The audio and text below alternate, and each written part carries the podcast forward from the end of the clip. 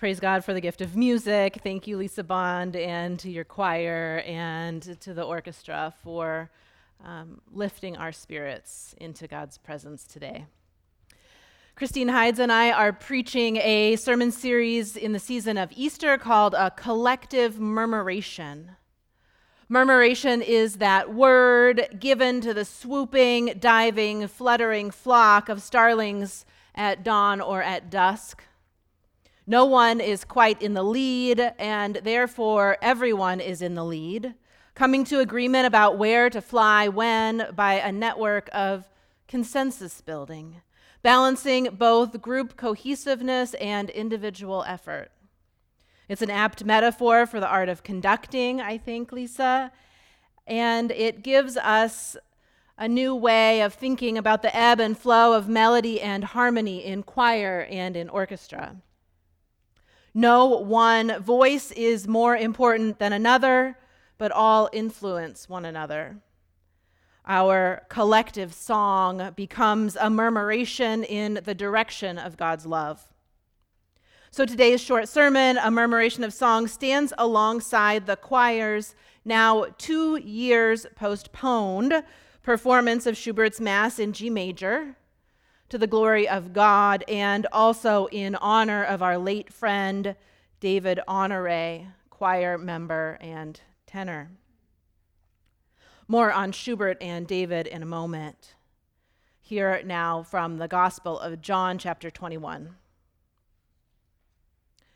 After Jesus appeared again to his disciples by the Sea of Galilee, early in the morning, Jesus stood on the shore but the disciples did not realize it was Jesus.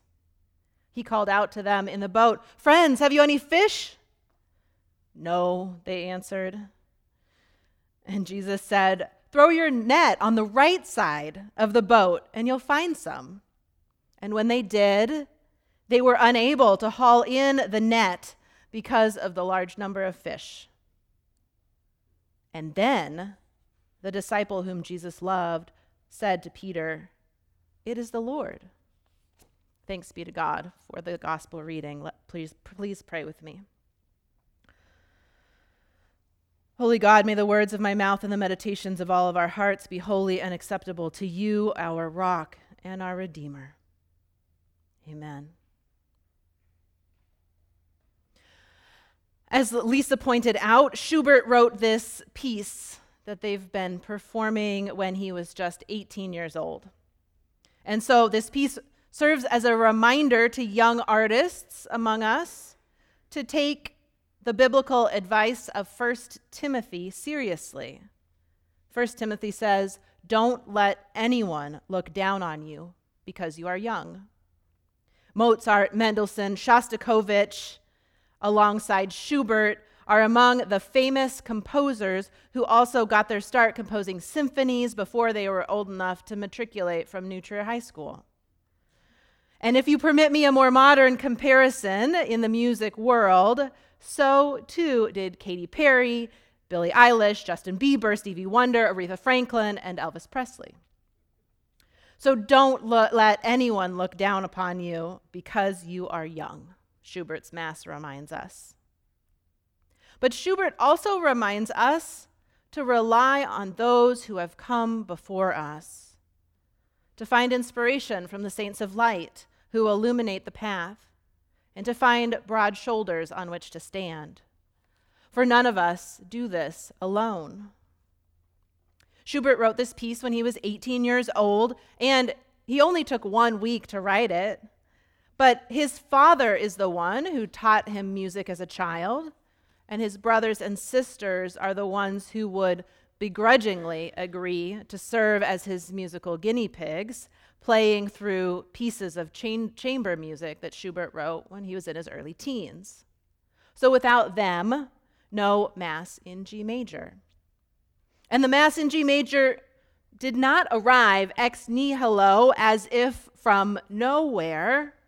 Instead, it is a variation on an ancient theme a modification to an established musical form, similar to a poet writing a sonnet or an ode. Schubert made brilliant, unique musical decisions in composing his Mass, but it is still yet a Mass.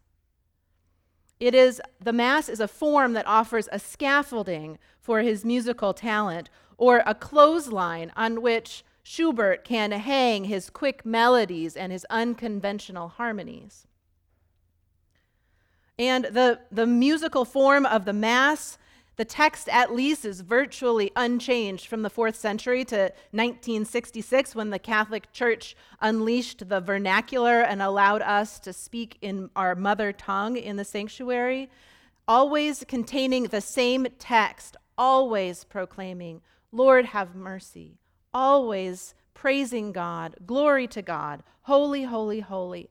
And always the Mass traces this ancient text of the Nicene Creed I believe in one God, the maker of all things, visible and invisible. Maybe for some of us, the Mass feels foreign, literally in a foreign language, or in a musical style that feels distant from our own favorites Bob Dylan, Willie Nelson, Lady Gaga, Beyonce. But here's what I know. Just as Schubert would have sought comfort in the Mass, when he read the newspaper reports about Napoleon fighting at Waterloo, or when he heard reports of friends dying of the then incurable typhoid fever or cholera, so too do we have the capacity to find comfort today in the Mass when we read reports of a still unfolding war in Ukraine and a global pandemic that refuses to let go. We need the words, Lord, have mercy, as much as we need the words, I believe. And that's what I know about our friend David Honore as well. He held the words, Lord, have mercy, as close to his heart as he held the words, I believe. The song in his heart and the one pouring from his operatic tenor voice was tuned to the glory of God. David relied on the ancient language of faith like a tree planted by streams of water, rooted and grounded and prepared in harmony with the divine in a way that brought peace to each of us and brought peace to him, even to the last. David died before first light on the Monday after Easter but I like to think of it as a long Easter evening. Some semblance of peace comes to me knowing that he found his way toward resurrection hope on the day of resurrection.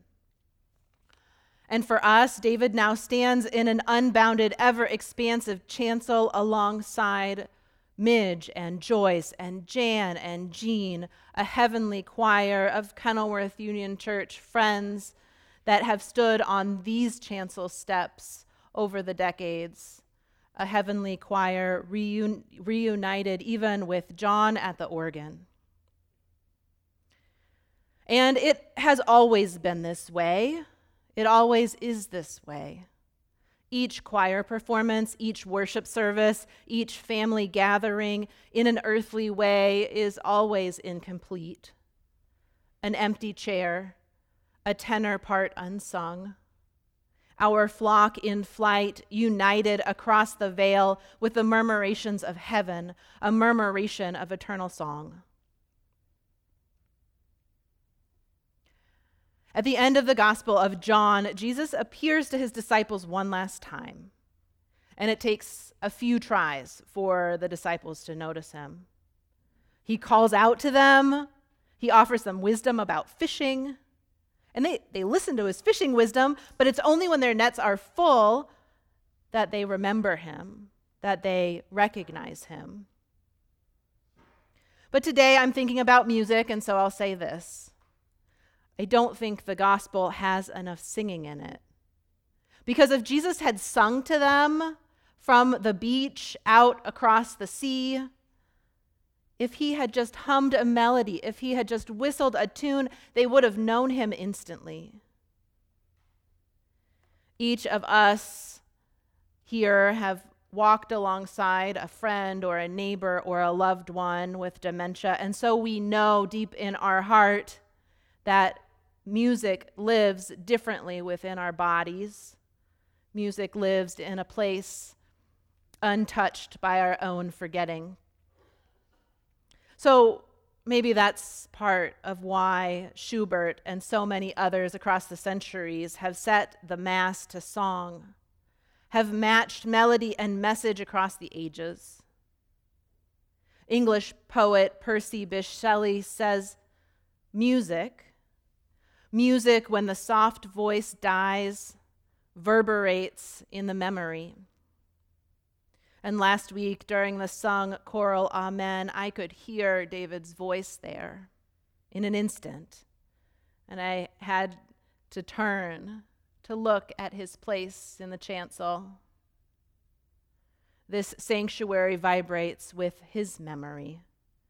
And this is true for all of us, for we each carry saints of light with us into this place.